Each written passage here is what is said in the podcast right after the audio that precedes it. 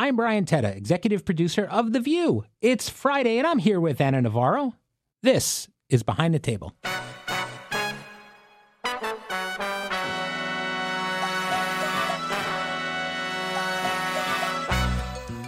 It is Friday. I'm very thankful. How are you, Ana Navarro? Am doing fine. Oh, good. fine. Can't believe we've gotten to uh, Friday without any major issues this week. Knock on wood. Knock on wood if you can find it. I'll Of course, we still have a podcast to get through where I can do all sorts of things. Yes, of course. So we had Annette Bening on the show today. She's in the new movie Nyad about the swimmer Diane Nyad. She's a great guest, really passionate guest, and we'll talk about that in a minute. But you love this movie, and that brings me to another point. You are suddenly becoming pop culture aware in a way. It's taken you've been on the View seven years on and off, I think. You are suddenly starting to know who people are. You texted me during the Golden Globe Awards and said, I know who 30% of these people are. And that was a really big win for Which you. is about 25% more than I usually would have Yeah. known. yes. Uh, no, I, I was uh, really taken by the Golden Globes. I was watching it. I was even watching it for uh, for the fashion. Um, I thought the host, I know Whoopi loves him and was defending him, but really I found it painful. Uh, he's been here a couple of times, Joe Joe, Koy, Koy. He yeah. could not be nicer. hmm But sometimes even people you like have a really bad night, and he Certainly. had uh, a very bad night that that night. And you texted me to that. Uh, and point. this Nyad movie, Yeah. I watched it even before knowing, because you know you the, Mm-hmm. the the briefers here and the producers and the they help us uh, get prepared for all the interviews, so that Right. you know we, we get all the books from the authors that are coming on, we get all the movies, all the links to watch all the things, so we know what we're asking about. But this one I watched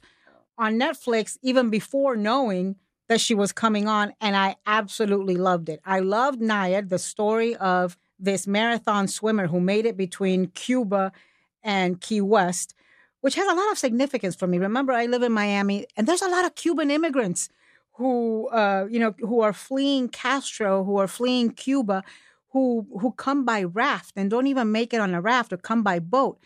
And so I remember this story. I remember, uh, you know, watching this story on local news in Miami because it involved so much. You know, it was our coastline, and I was rooting for her, even though I knew the end of the story. I was like, "Come on, come on, you got to make it. You got to make."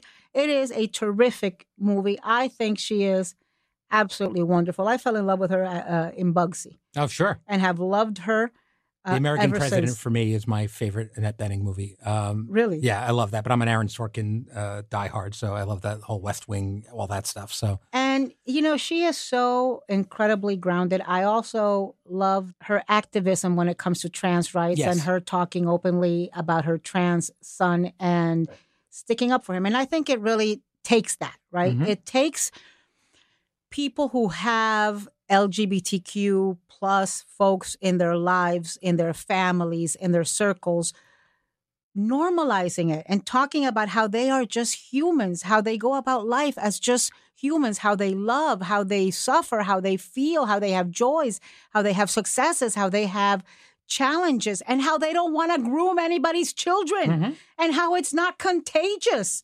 You know, the fact that your kid sees a drag queen or your kid sees a trans person does not mean your kid is going to turn into a trans person. So please, folks, stop being so bigoted and ignorant and just stop picking on them for political purposes. It's shameful. So I'm really glad at Annette Bening's activism on this. yeah, I, I, I was really touched by what she said, and um, I, I think it was interesting to say how she's progressed in speaking out about it and valuing privacy at one point, as anyone would for their family, but then realizing the stakes are just too high to be quiet. You be know, quiet. the first trans person I ever met, his name is Rigo, and he is the son of a Republican congresswoman who was my representative for over 20 years, Ileana Ros-Lehtinen, Mhm. a Cuban American from Miami, represented my district, had a very high rating, like 100% rating with the Christian Coalition. And her son, Rigo, that's the first time I knew somebody that I, you know, that I had seen grown up. And so my point is, it's not a partisan issue. It's a human issue. yeah, issue. hundred percent. You know, I mean, uh, Sonny Bono. Yeah. Chaz, Yeah. he was a Republican congressman hmm uh, when he died. So, you know, so we've got to stop being partisan uh, about this and we've got to be human about the way we feel about uh, LGBTQ plus. Absolutely. Um, I agree. Speaking of partisan politics, former Congresswoman Liz Cheney told us earlier this week that she doesn't see the GOP surviving and that the party will need something new after 2024. I was really happy with uh, Congresswoman Cheney coming here, and I thought that it was a really terrific interview. Um, you were a part of getting that interview here, and I'm appreciative of that. W- what were your takeaways? Well, you know, she was when she was sitting next to me, and um, she got a standing ovation when she came out. And this is a table, and I and I said this to her while she was on air, and I want to repeat it here. There's a you know, there's a lot of folks with whom we've had conflicts. There's a lot of folks who we've been critical of, who we've said tough things about. We have said tough things about Liz Cheney mm-hmm. in the past. And there's a lot of folks, uh, Ron DeSantis, and many, many, many others, who don't then have the guts to come to the view. And I always think to myself, if you don't have the guts to come and sit at this table and face questions from these women, then how dare you think that you can, you know, uh, be qualified to lead in any way and actually confront some of our foreign foes and domestic issues and all of those things. So I thanked her for being here, despite the fact that we have been very tough on her. But I said to her off the air, I said, you know, are you like uh, having an out of body experience right now at the way you're being greeted um, here on on the View? Um, and she said yes, she was. She said she was nervous um, about being here. Um, she said that on the air that she was she actually nervous, which is so striking to me because, you know, it, it's someone who uh, really has stood up in front of the most powerful people mm-hmm. in the mm-hmm. world. And I listened to her show, to her book. You know, mm-hmm. now uh, I, I, told you I lost my audible virginity with My Name is Barbra, the Barbra Streisand story, and now I'm hooked on this. And it was so striking. And I, you know, I said to her uh, off the air, we all know the story of January 6th. And, you know, and I remember watching all of these hearings. Um, I had forgotten some of these things. And when I heard her talk about them again, I got angry and outraged uh, all over again. I think she's done such a favor for history because what what happened in January 6th, not only do we need to keep it from ever happening again, but we also have to make sure that future generations know just how frail our democracy is and that we have a duty to defend it. I have the greatest respect for her because she has really put country over party and she has put principle over politics and personal ambition. Her stance cost her, cost her for real, cost her her job, cost her her place in leadership, cost her her identity as a Republican. I mean, this is a Cheney, for God's sakes. Yeah. There has been a chain, a Republican Cheney representing Wyoming for, and, and now you know she's being shunned by um, by these people. So I was I was really grateful that she came.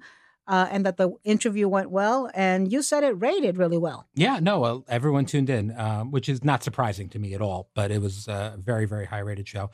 Um, she also mentioned that she is not r- ruled out running for president. Would you like to see her do that? No, because I think she's going to lose. I mean, what's she going to run as? If she runs as a Republican, she, you know, she there's no way she makes it out of a primary in the current state. Mm-hmm. She can, you know, she can play a role like Chris Christie did, where she can, you know, be a truth teller. But no, I don't think she's got a chance of winning a Republican primary right now. I mean, she couldn't win. She couldn't win in Wyoming, right? right? I certainly don't think she can run as a Democrat, and I don't think this country is prepared. You, ha- you, we, we can lay the groundwork for it, and we can work on it, but it's going to take it's going to take many years to really establish a viable third party. That's not something that you do overnight. Um, I have been thinking, you know, what what role can she play? And I hope that if it is Biden versus Trump, and it looks likely that that will be the rematch, I hope she does bring herself to endorse Biden and maybe campaign for him and signal to Republicans who might be on the fence or right leaning independents that it's okay, that the water is warm. And I will tell you, as somebody who's gone through this, when you have been a Republican your entire life and an active Republican, and a, a, a Republican in her case, an elected Republican in my case, a Republican activist and a Republican uh, political hack, when it's been part of your your life and your identity, voting for somebody who's not Republican when you've been voting Republican your entire life is hard. People think it's easy. It's not easy. It's hard. In 2016, you will remember, mm-hmm. I schlepped my absentee ballot around in my luggage for about six weeks before I could bring myself. And I used to say, people used to ask me, who are you going to vote for? And I would say, well, I'm not voting for Trump. I'm going to write in my mother. I'm going to write in. And um, it took me six weeks to get to the point where I brought myself to vote for Hillary Clinton. Mhm. Part of it is because I live in Florida, and at that point, Florida was a purple state, and I knew a vote, a vote Yeah. mattered, right? I, I lived through um, through Bush Gore that was Mhm. decided by 534 votes, and so uh, it's an evolution. Uh, it really takes reconciling, but uh, frankly, I hope to see Liz Cheney if it comes to be Trump versus Biden. I hope to see Liz Cheney endorse and vote for Joe Biden, and it'd be great if she did it here. If she said it uh, here, so let's um, let's see how this develops. We've got the caucuses and primaries starting. Yeah, I mean, you've been, uh, you obviously are a supporter of Joe Biden, but you've been in that position as recently as the last uh, governor election in Florida, where you had both sides of the ballot you really were not pleased with and have to make a decision. I detested them Yeah. uh, both. Um, she's, you know, she says something that's very important in her book. She says, we can survive four years of bad policy. Mm-hmm. She thinks Joe Biden has bad policy. She disagrees with his policies. But we cannot survive Donald Trump, who wants to destroy the Constitution. And I think that's where we have to get to. What are the alternatives? If it's a binary choice, it's the choice between somebody who is uh, indicted, 91 charges, promoted an insurrection, had his family and cronies in the White House monetizing on, on the presidency, or Joe Biden, who you might disagree with his policies. That's perfectly fine.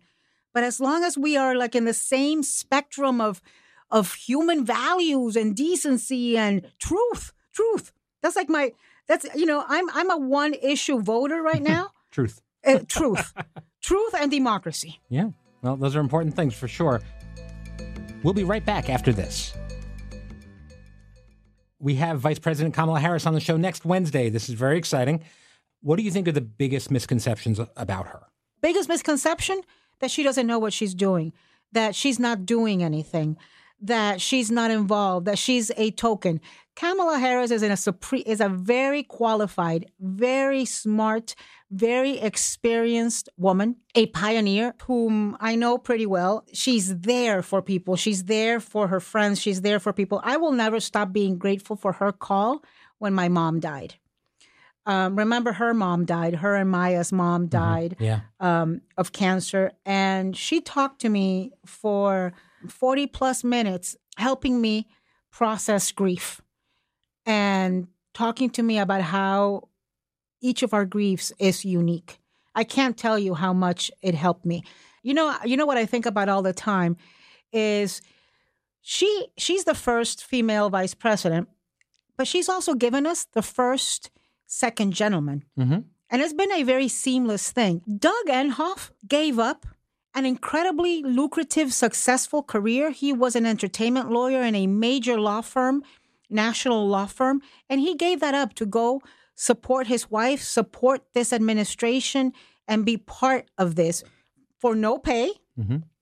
and with uh, very little staff. And he's been out there during COVID trying to get people to get vaccinated. He's been out there speaking against anti Semitism and, and also against Islamophobia. I so appreciate what he has done and that he's going to go down in history uh, as this. He's, I- I, think they've. It's not um, talked about enough. I agree no, with you about yeah. that. Yeah. We got to get him on the show. I would love to have him on the show. Absolutely. Switching gears in a major way, we have talked about this story on the show about how dogs mirror their owner's personality. Um, we know Bernie is Joy. I don't. I think the only one who isn't really believing that is Joy. Everybody else sees it. Uh, but you got called out by Sarah in the Hot Topics meeting because Cha Cha is happy and positive at all times with everyone, and maybe you're not. First of all, Sarah Haynes has no right to talk about my dog. Sarah Haynes betrayed my dog. I know. Sarah Haynes voted against my dog to be the View champion. Yes. And so she really has lost all moral standing to even utter a word when it comes to my poodle. Yep. I think Chacha has some similarities with me. Uh, she's very bougie. hmm Chacha eats everything and likes to snuggle up to um, to every man she sees. So yeah, we're good. Cha Cha and I are good. The, what, my favorite thing about Cha Cha is so when you're arriving in the morning and Cha Cha's here, um, the elevator door opens and she heralds you. Before we have any idea that you're there, Cha Cha does a lap around the bullpen, make sure everybody sees it, basically announcing your presence. and It's she very- says yeah. hello to everyone. Every single person. that being said, yeah. that being including Sarah Haynes, who doesn't uh, deserve it. But Mhm. that being said, Cha Cha has a love affair with Whoopi Goldberg. I, I, mean, that bring up. mutual. Yeah, that is true. And and Whoopi's a cat person. She is, and and Whoopi and Bernie not really getting along. Cha Cha will throw herself in my arms when Whoopi walks into the Hot Topics meeting and Yes. just, you know, and they have to have a moment. Yes, absolutely, and she values that. What makes Whoopi very happy. I think part of it is, I think when I'm not watching, uh, Whoopi is feeding her things. I think that's certainly possible. You know, I think it's certainly possible. I mean, Whoopi, you know, has been known to eat hash browns in the morning. Yes. it could be possible. All right. Um, we were talking about Defense Secretary Lloyd Austin's secretive hospitalization on the show today after it was revealed to be complications resulting from prostate cancer treatment. You thought there was a very important point in this story. Look it's it's something that's honestly um i don't have a prostate and i know more about prostates than organs i actually do have. Mm-hmm. you know it's such a part of my life. The you know my husband has had issues my father has had issues some of my best friends uh have had issues. I mean i've i've now become the person that when somebody gets a prostate diagnosis like they call me for referrals and and advice and and questions and I'm very disappointed with Secretary Lloyd Austin, who I've met and I respect. He's an incredibly imposing figure. He's I, I just I have the utmost respect for him and the job he's doing. But he really screwed up by not being transparent, certainly with the precedent and with his second in command about what was happening to him. And I and I hope that now that we all know that he was in that he's in the hospital because of complications of prostate surgery and prostate surgery it's very few people who have the type of complications he's having. I read it something like less than a than one percent. I think I hope he uses his platform to talk about prostate cancer and to encourage men to get checked, to encourage black men and Latino men in particular to get checked. Because here's the truth: I think most men uh, somehow equate prostate to masculinity and their manhood and Mhm. And are afraid of erectile dysfunction if they have to get surgery. I live with a man who's had it Mhm. and everything works. Everything works uh, too damn well. There's been incredible advances when it comes to prostate surgery. There's now robotic surgery. There's all sorts of things that preserve the nerves.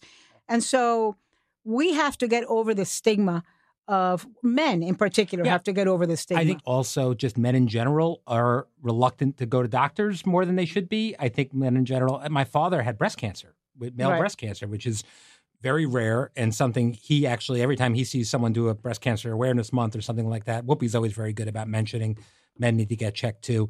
But it's uh, I think there is definitely for other people a fear and an embarrassment, and I think that's ridiculous. you got because men are ridiculous. Listen, Yeah. as as a woman, yes, you know, since we are teenagers, we're going to OBGYNs and we are having all sorts of things checked and inserted and squeezed and all these things and looked at, right? Mhm. That's what it, that that comes with the territory of being a woman. Men, you know, it's this this prostate exam and you'd think that you're getting asked to walk the plank and, you know, be driven into a torture I mean, it's not pleasant. I'm just going to Oh, say. I, I got to sake, be honest. Like, it, it's not something you're, you know, the, that glove comes on. I'm just saying, and I understand if the men reluctance. had to have the I- the things we get done to us in gynecological exams, you all would be dead. I, it's very likely true. Um, but and and uh, talking about this uh, subject, I'm I'm I'm so touched um, by the courage and grace of Michael Strahan and his daughter Isabella me too. talking, and also my colleague Sara Sidner at CNN, Yeah. who also made the point, uh, who who was diagnosed with breast cancer and is working through it as she gets uh, uh, all sorts of treatment. And she also made the point of the very high incidence uh, of untreated breast cancer in uh, women of color. And it's you know we just we as people of color got to get over it and we got to go to doctors and we've got to get treated and we've just got to be proactive about this uh, and and uh, you know and it also highlights the inequality in in the healthcare system. Absolutely. No, it, it's it's uh, definitely worth talking about. But when And you it- go get a prostate exam, if you want me to come and be your cheering section, oh, I appreciate you know, that, with, Ana. you, or I Yeah. can give you Cha Cha. You can hug Cha Cha. I, I I'll I'll take Cha Cha. Yeah, that separate as a good. therapy dog. Yeah. Thank you for joining us, Ana. Monday, I'll be sitting down with Sunny for a very special Martin Luther King Jr. Day episode. In the meantime, if you have a question or want some advice from me or a co host, you can check the episode description for the number to our new behind the table hotline. People are leaving messages. They're telling us what they want to know from you, from uh, the other hosts, from me. Oh, they should leave messages in Spanish so that then they really confuse you. yeah, that'll definitely do it. I, Do, do people know you come up to me and ask me to about read the reviews. to read the reviews that are in Spanish, I'm grateful for you. and I make Yeah. up things? Are you making things up? Of course, I'm making. Things All right, up. I'm gonna have to use Google. They're talking horrible. Th- they're saying horrible things about you in I Spanish. I knew it. I knew it. All right. I'm gonna. That, that, that just ruined my weekend. Um, but thank you for being here. And if you get a moment, please subscribe, follow, leave us a, a rating, leave us a review, and we will see you on Monday. He actually reads the reviews. I read all of the reviews. I don't. Thank you. Behind the Table is executive produced by Brian Teta. Supervising producers are Nathan Getty and Summer Shake, with production assistant Emily Darcy. The vice president of ABC Audio is Liz Alessi, and the executive producer of podcast programming is Laura Mayer. Special thanks to Lori Hogan, Susie Liu, Meg Fierro, Enza Dolcenini, Josh Cohan, Ariel Chester, Frankie Perez, Audrey Mostek, and Dana Schaefer.